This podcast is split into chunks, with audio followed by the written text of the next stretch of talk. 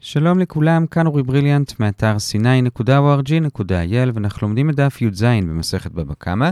נתחיל במשנה בעמוד הקודם, ונסיים שש שורות לפני סוף עמוד ב', השיעור היום יהיה 19 דקות. אז החלק הראשון זה המשנה, שאגב הזכרנו אותה כבר לפני יומיים בסוגיה של פלגה ניזקה קנסה או ממונה. בכל אופן, המשנה עצמה היא משנה הלכתית רגילה, אבל בגמרא, מאוד מהר אנחנו עוברים לסוגיית אגדתא, שתיקח אותנו עד סוף החלק הזה, לכן החלק הזה הולך להיות מאוד פשוט. בכל אופן, מה אומרת המשנה? אומרת המשנה, מה בין תם למועד? כלומר, מבחינת התשלומים, מה ההבדל בין התשלום של תם לתשלום של מועד? חוץ מזה שתם זה חצי ומועד זה שלם, יש עוד הבדל, וזה שהתם משלם רק מגופו, ואילו המועד משלם מן העלייה. מה הכוונה?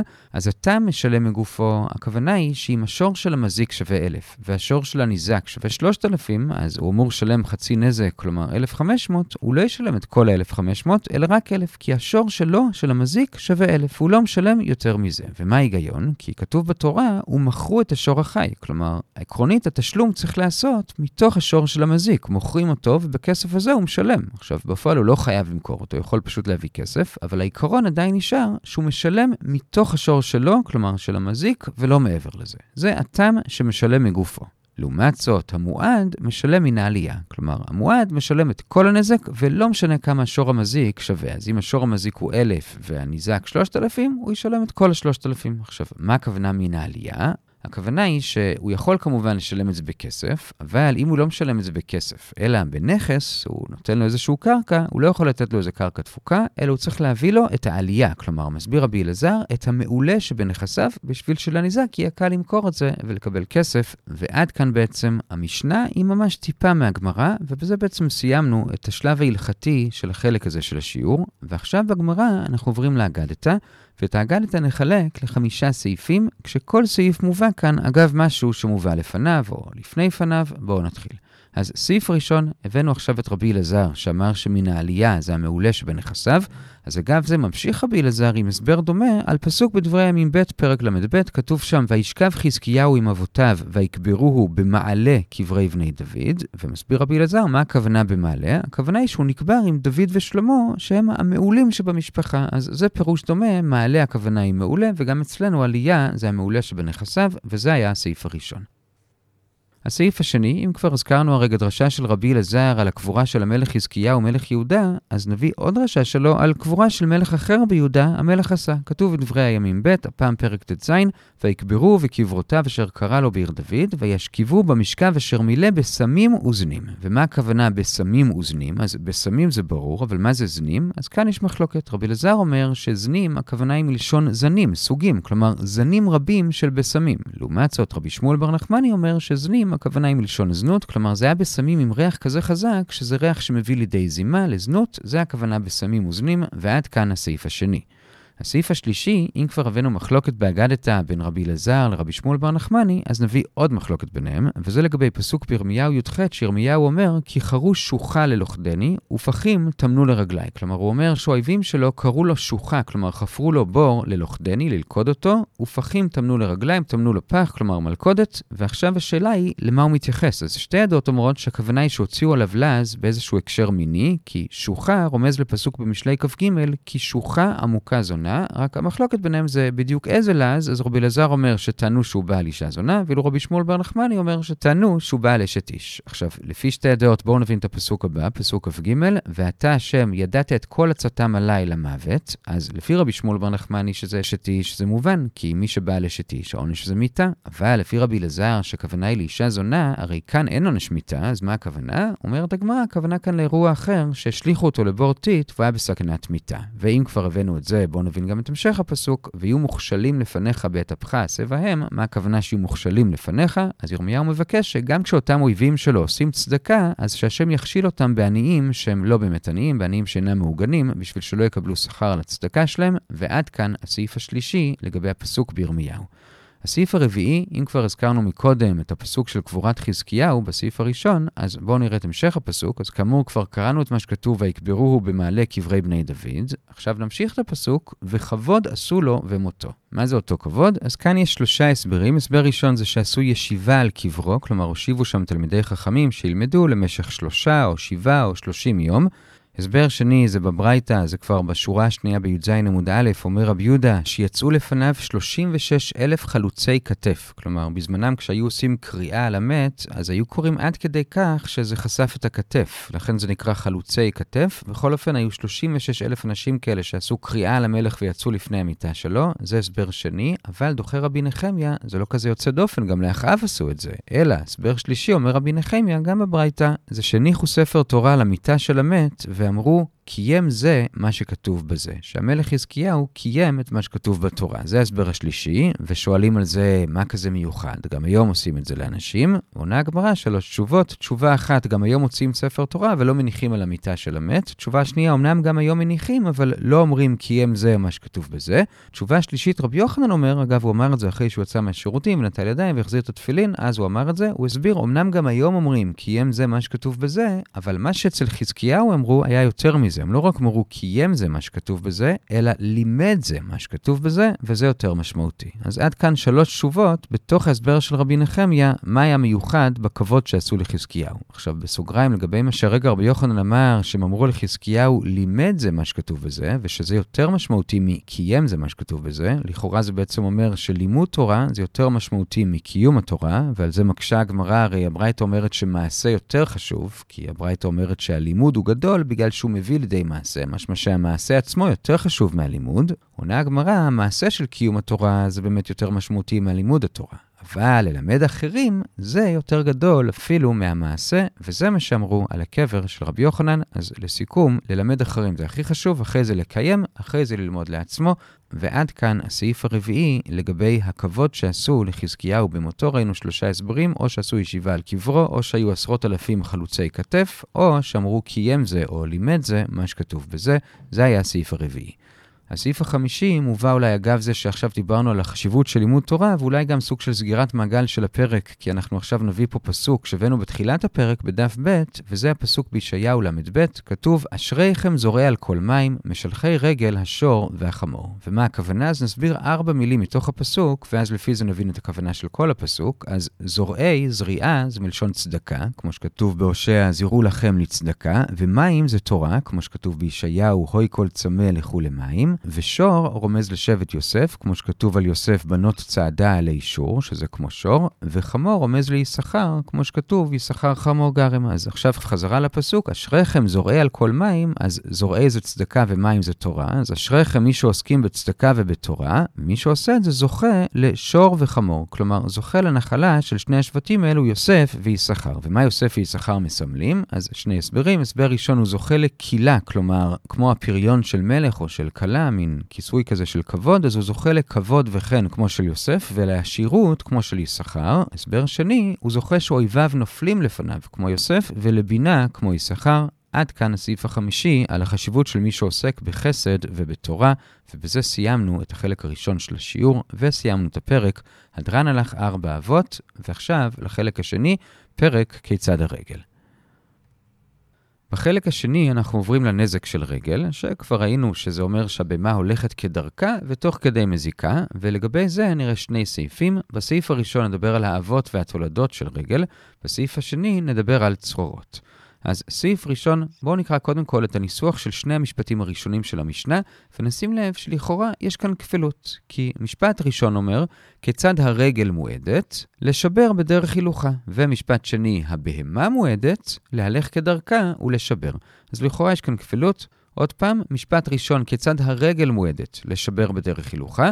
משפט שני, הבהמה מועדת? להלך כדרכה ולשבר. אז זה ניסוח טיפה שונה, אבל לכאורה שני המשפטים אומרים בדיוק אותו דבר, ואת הדיון לגבי זה נחלק לארבעה שלבים. שלב ראשון, למה באמת צריך גם את המשפט הראשון וגם את השני? אומר רבא, זה בשביל להשמיע גם את האב וגם את התולדות. כלומר, המשפט הראשון, כיצד הרגל מועדת, זה האב. כלומר, כשהבהמה מזיקה בגוף שלה ממש, על ידי הבטן, הרגליים, השיער שלה, זה האב. לעומת זאת, המשפט השני, הבהמה מועדת וכולי, זה התולדות. כלומר, כשהיא מזיקה לא על ידי הגוף ממש, אלא על ידי דברים שמחוברים לגוף. למשל, העוקף שלה, עוד מעט נראה עוד דוגמאות, זה תולדה, וזה המשפט השני. לכן צריך שני המשפטים, להשמיע גם את האב וגם את התולדה, זה שלב ראשון. שלב שני, שואלת הגמרא לפי זה, בואו נעבור למשנה הבאה בי"ט עמוד ב' לגבי שן, שגם שם יש אותה כפילות דומה. אומרת שם המשנה, משפט ראשון, כיצד השן מועדת, לאכול את הראוי לה, ומשפט שני, הבהמה מועדת, לאכול פירות וירקות. אז גם שם יש אותה כפילות, ושם אתה לא יכול לענות כמו כאן, שהמשפט השני זה לתולדות. כי הרי כשבהמה אוכלת ירקות ופירות, זה לא תולדה, זה אב. תולדה של שן זה כשהיא למשל מתפלשת בפירות להנאתה, אז איך שם תסביר את הכפילות? אומר רבשי, שם באמת תסביר את זה אחרת, וזה שהמשפט הראשון זה לחיה שמזיקה, והמשפט השני זה לבהמה שמזיקה. ולמה צריך להשמיע את שניהם? כי בפסוק עצמו כתוב רק בהמה, כתוב ושילח את בעירו, שזה בהמה, לכן צריך להשמיע שזה גם חיה, ועד כאן השלב השני, למה גם בשן יש את אותה כפלות. השלב השלישי זה להבין את הסדר. למה אצלנו ברגל קודם כתוב את מה שמפורש בתורה, האב, ורק אחרי זה את מה שלא מפורש, התולדה, ואילו שם בשן, הסדר הפוך, קודם כתוב חיה, שזה מה שלא מפורש בתורה, ואחרי זה בהמה, שזה מה שמפורש. מסבירה הגמרא, בשן כתוב קודם את מה שלא מפורש, כי חז"ל באופן כללי מחבבים דרשות, רוצים להעצים אותם, לכן קודם כותבים את מה שבא מדרשה, ורק אחרי זה את מה שמפורש, זה שם בשן. אצלנו לעומת זאת, שקודם כתוב את האב ואז את התולדה, אז כאן יש שני הסברים. הסבר ראשון, מילא בשן שהם שניהם אבות, אז חז"ל שמים קודם את הדרשה כי היא חביבה דרשה. אבל אצלנו, שאחד אב ואחד תולדה, אז כאן כבר ודאי שהאב יותר חשוב משמעותית, ולכן שמו את האב ראשון, זה הסבר ראשון. הסבר שני, באמת עקרונית יכלו גם אצלנו לשים קודם את התולדה, אבל כיוון שבמשנה בט"ו עמוד ב' דיברנו על זה שהרגל מועדת, אז עכשיו ממשיכים באותו ניסוח וכותבים קודם כיצד הרגל, ורק אחרי זה הבהמה, ועד כאן השלב השלישי, הסברנו את הסדר למה אצלנו קודם האב ואז התולדה, ואילו במשנה הבאה קודם חיה ואז בהמה. השלב הרביעי והאחרון בסעיף הזה, אם כבר הזכרנו מקודם שברגל יש אב ותולדות, אז הגמרא מביאה ברייתא, זה מתחיל בתנו רבנן, שמפרטת את האבות והתולדות. אז אבות זה אם היא הזיקה ממש בגוף שלה, זה אומר בגוף או בשיער. תולדות זה כאמור אם היא הזיקה בדברים שמחוברים אליה, ויש כאן כמה דוגמאות, האוכף שעליה, הפרומביה שבפה שלה, שזה הרסן, הזוג שבצווארה, כלומר הפעמון, והמסע של החמור, אם היא הזיקה באחד מאלו, זה התולדות, ועד כאן השלב הרביעי. ועד כאן הסעיף הראשון של החלק הזה, ראינו את המשנה עם האבות והתולדות. הסעיף השני של החלק הזה, באמצע עמוד ב' כאמור, מתחיל נושא מאוד מעניין שילווה אותנו גם מחר ומחרתיים, וזה צרורות. כלומר, במה הולכת לה כדרכה ברשות הניזק, והיא שברה איזשהו כד, אבל היא לא שברה אותו ישירות על ידי הגוף שלה או משהו שהוא מחובר לגוף שלה, אלא מה שקרה זה שתוך כדי הליכה היא בעטה באיזה אבן, והאבן פגעה בכלי ושברה אותו, זה נקרא צרורות, צרורות זה בעצם אבנים קטנות, ולגבי זה היום נראה שלושה שלבים בסוגיה. שלב ראשון זה המחלוקת לגבי צרורות ודוגמאות לצרורות, ואת זה אנחנו לוקחים גם מהמשנה וגם מארבע ברייתות שהגמרא מביאה. אז המחלוקת זה שרבנן אומרים שעל צרורות הוא משלם רק חצי נזק, ואילו סומכוס אומר נזק שלם. עוד פעם שנזכור, לרבנן חצי נזק, לסומכוס נזק שלם. והדוגמאות, אז כאמור אנחנו משלבים כאן את המשנה ואת ארבע הברייתות, אז לגבי בהמה יש שתי דוגמאות, וזה בהמה שהולכת וצרורות מנצים מרגליה, זו הדוגמה הבסיסית, ודוגמה שנייה, אם הבהמה דרסה כלי ברגליים ושברה אותו, ואז איזה שבר מהכלי הראשון עף ושבר כלי שני, אז על הכלי הראשון משלם נזק שלם ברור כי זה לא צרורות, על הכלי השני זה צרורות, ולפי רבנן רק חצי נזק, אלה שתי הדוגמאות לגבי בהמה.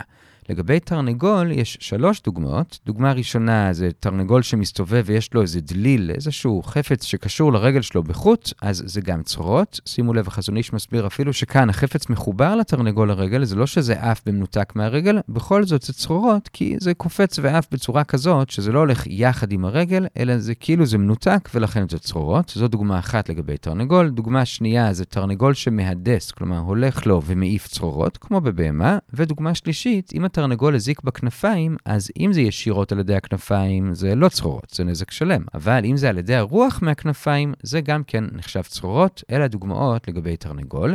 ודוגמה אחרונה זה לגבי חזיר, אם חזיר נובר באשפה ותוך כדי מעיף צרורות, אז גם זה צרורות. וכאמור, לפי רבנן חצי נזק, לפי סומכוס נזק שלם. ועד כאן השלב הראשון של הסוגיה, ראינו את המחלוקת ואת הדוגמאות.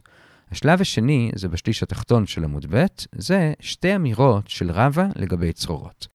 האמירה הראשונה זה ששואלת הגמרא, לפי רבנן שזה חצי נזק, מה הסברה? הרי צורות זה בעצם לא הגוף של הבהמה, אלא מכוח הבהמה. אז תחליט, אם אתה מבין שכוחו כגופו, כלומר הכוח של הבהמה זה כמו הגוף שלה, אז שיהיה נזק שלם. ואם אין כוחו כגופו, אז שלא ישלם כלום. איך הגעת לחצי? אז מסביר רבא, זה פשוט הלכה למשה מסיני שזה חצי, וזו האמירה הראשונה שלו. האמירה השנייה זה שרבא יוצר איזשהו דמיון בין טומאת זב לבין נזק רגל וצרורות. והוא אומר ככה, כל שבזב טמא, אז אם זה קרה בבהמה, אז זה נזק שלם.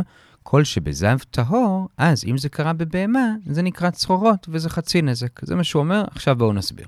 אז כל שבזב טמא, כלומר, מצב שלמשל זב מטמא איזה תפוח, אז במצב דומה בבהמה זה יהיה נזק שלם. מתי זב מטמא תפוח? אז יש שתי אפשרויות, או שהוא נגע בו ישירות, טומאת מגע, או למשל שהוא הסיט אותו. כלומר, גם בלי לגעת הוא הזיז משהו שהזיז את התפוח, גם אז התפוח נטמע, אז במקבילה של זה בבהמה זה יהיה נזק שלם, וזה או שהבהמה נגעה ישירות, בגוף שלה, בשיער שלה, היא פגעה באיזה כלי ושברה אותו, זה נזק שלם, או שהיא הזיזה משהו שהזיז כלי ושבר אותו, גם אז זה נזק שלם, כמו שאמרנו כבר, שזה התולדות, למשל היא הולכת עם האוכף שלה והאוכף פוגע בכלי ושובר אותו, גם אז זה נזק שלם. זה נקרא כל שבזב טמא, או מגע או הסת, זה נזק שלם. אבל כל שבזב טהור, אם הזב בעט באיזה כדור, והכדור התגלגל ונגע בתפוח, אז התפוח לא נטמע, כי שם לא אומרים טומאת הסת, אז זה בעצם המקבילה של צרורות, אז בבהמה, בצרורות, זה כבר לא נזק שלם, אלא חצי נזק. זה הדמיון שרב עושה בין טומאה לבין רגל וצרורות. עוד פעם, אם הזב מטמא כי היה מגע ישיר או הסת, אז בנזקים זה נזק שלם. אם הזב לא מטמא כי לא היה לא מגע ולא הסת, אלא צרורות, אז בנזקים צרורות זה חצי נזק. עד כאן אמירה של רבא, וזה באמת נכון והגיוני, אבל שואלת הגמרא, מה רבא מחדש כאן? מה, באת ללמד אותנו שיש דין כזה של צרורות? אנחנו כבר יודעים. עונה הגמרא, מה שרבא בא להשמיע זה הדין של קרון. כלומר, אם בהמה הולכת וקרון או עגלה קשור אליהם מאחורה, היינו יכולים לחשוב שכיוון שזה לא על הבהמה עצמה, כמו האוכף או הפעמון, אלא זה מאחורה הולך איתה, אולי כאן זה צרורות. לכן רבא בא להשמיע שזה לא צרורות. כלומר, כמו שזב, אם הוא מושך קרון הוא כן מטמא את זה בטומאת הסת, אותו דבר כאן, אם בהמה מושכת קרון, זה לא נחשב צרורות, אלא זה כמו נזק שהיא עושה על ידי האוכף שלה או הפרומביה שבפיה, וזה יהיה נזק שלם. זה מה שרבא בא להשמיע. כלומר, עוד פעם, החידוש של רבא זה לא בחלק השני של המשפט שלו, של כל שבזב טהור, שזה צרורות, אלא דווקא בחלק הראשון, שכל שבזב טמא זה נזק שלם, וכיוון שקרון זה טמא בזב, גם כאן זה נזק שלם, והגמרא מביאה ברייתא, שאגב, זה ברייתא מאוד דומה לברייתא שראינו מקודם בסעיף הראשון של החלק הזה עם האבות והתולדות, רק שהפעם הברייתא בדוגמאות של התולדות, חוץ מפרומביה שבפיה והוקף וכולי, היא מוסיפה גם את המקרה של קרון, וזה מוכיח את מה שהרב אמר, שקרון זה לא צרורות, אלא זה נזק שלם. ועד כאן האמירה השנייה של רבא, ועד כאן השלב השני של הסוגיה, שתי אמירות של רבא. אמירה אחת זה שחצי נזק צרורות זה בעצם הלכה למשה מסיני, אמירה שנייה זה שגם קרון זה נזק שלם ולא צרורות. השלב השלישי והאחרון בסוגיה זה ברייתא לגבי תרנגול, והאמת היא שלא כזה ברור למה הגמרא מביאה את זה דווקא כאן. יכול להיות שזה סוג של כותרת לסוגיה הבאה, כי בסוגיה הבאה נביא את הברייתא הזאת, אבל פשוט בשביל לא לדלג, בואו נקרא את הברייתא. אז אומרת הברייתא שאם תרנגול מחטט בחבל של הדלי, כלומר מנקר בחבל ובסוף הוא קורע את החבל והדלי נופל ונשבר, אז זה לא צרורות, אלא זה נזק שלם. כאמור, מחר נפרט יותר לגבי זה. עד כאן השלב השלישי. ועד כאן שלושת השלבים להיום לגבי צרורות, ובזה הגענו לשבע שורות לפני סוף עמוד ב', נעצור כאן ונחזור על מה שראינו.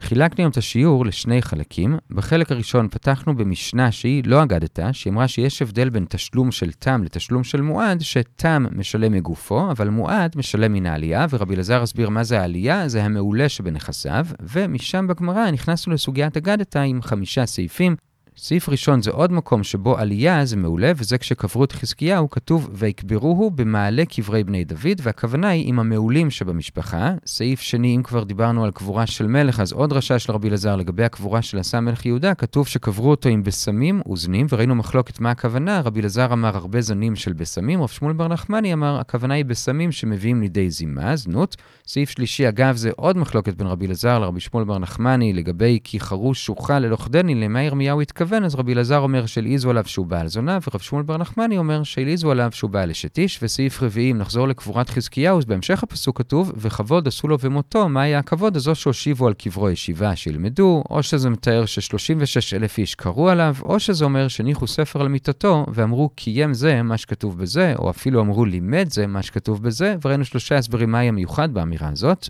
וסעיף חמישי, אגב, זה דיברנו על חשיבות הלימוד וגמילות חסדים לגבי הפסוק בישעיהו, אשריכם זורע על כל מים, משלחי רגל השור והחמור, שמי שעוסק בזריעה ומים, כלומר בצדקה ותורה, אז הוא זוכה לנחלה של שני שבטים, שור וחמור, כלומר יוסף ויששכר, והיינו שני הסברים למה בדיוק הוא זוכה, ועד כאן החלק הראשון, וגם כן עד כאן הפרק הראשון, הדרן הלך ארבעה אבות. בחלק השני עברנו לנזק של רגל, וראינו שני סעיפים. סעיף ראשון זה המשנה, שלכאורה יש בה כפילות, וזה כיצד הרגל מועדת לשבר בדרך הילוכה, ואחרי זה הבהמה מועדת להלך כדרכה ולשבר. מה זה הכפילות? אז מסביר רב, המשפט ראשון זה לגבי האב, שהיא מזיקה ממש בגופה או בשיער שלה, משפט שני זה תולדה שהיא הזיקה על ידי דברים שמחוברים אליה. זה ההסבר אצלנו. לעומת זאת, במשנה הבאה גם יש אותה כפילות לגבי שן, אבל שם אי אפשר להסביר שזה אב ותולדה, כי שם הכל אב, אז שם רב אסי הסביר שהמשפט הראשון זה חיה, והמשפט השני זה בהמה. אחרי זה בשלב השלישי הסברנו למה אצלנו זה קודם אב ואז תולדה, ושם זה קודם חיה ואז בהמה. ובמשפט הרביעי ראינו ברייתא מפירוט של התולדות, וזה שהזיקה על ידי עוקף שעליה, פרומביה שבפיה, פעמון שבצווארה, והחמור על ידי המסע שלו, ועד כאן הסעיף הראשון בחלק השני. בסעיף השני עברנו לצרורות, וראינו שזה מחלוקת, לפי רבנן זה חצי נזק, לפי סומכוס נזק שלם. ראינו את המשנה וארבע ברייתות עם דוגמאות לצרורות, גם בבהמה, גם בתרנגול, גם בחזיר, כשיש שתי דוגמאות שדי מחודשות, וזה תרנגול עם דליל שקשור לרגליו, שזה עדיין צרורות, אפילו שזה עדיין קשור לתרנגול, כך לפי החזון איש, ודוגמה נוספת מחודשת זה שגם הרוח מהכנפיים של התרנגול, גם זה נקרא צרורות. בכל אופן, הצרורות הכי קלאסי זה פשוט במה שהולכת ומעיפה אבנים תוך כדי הליכה, וזה היה השלב הראשון של הסוגיה.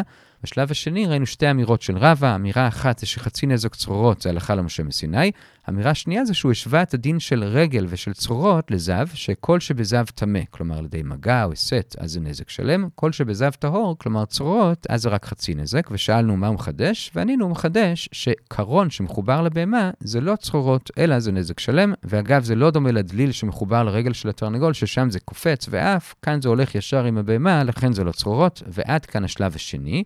בשלב השלישי ראינו ברייתא לגבי תרנגול שמחטט בחבל של הדלי והדלי נופל ונשבר, אבל אמרנו שאת זה כבר נסביר מחר. כל טוב בינתיים.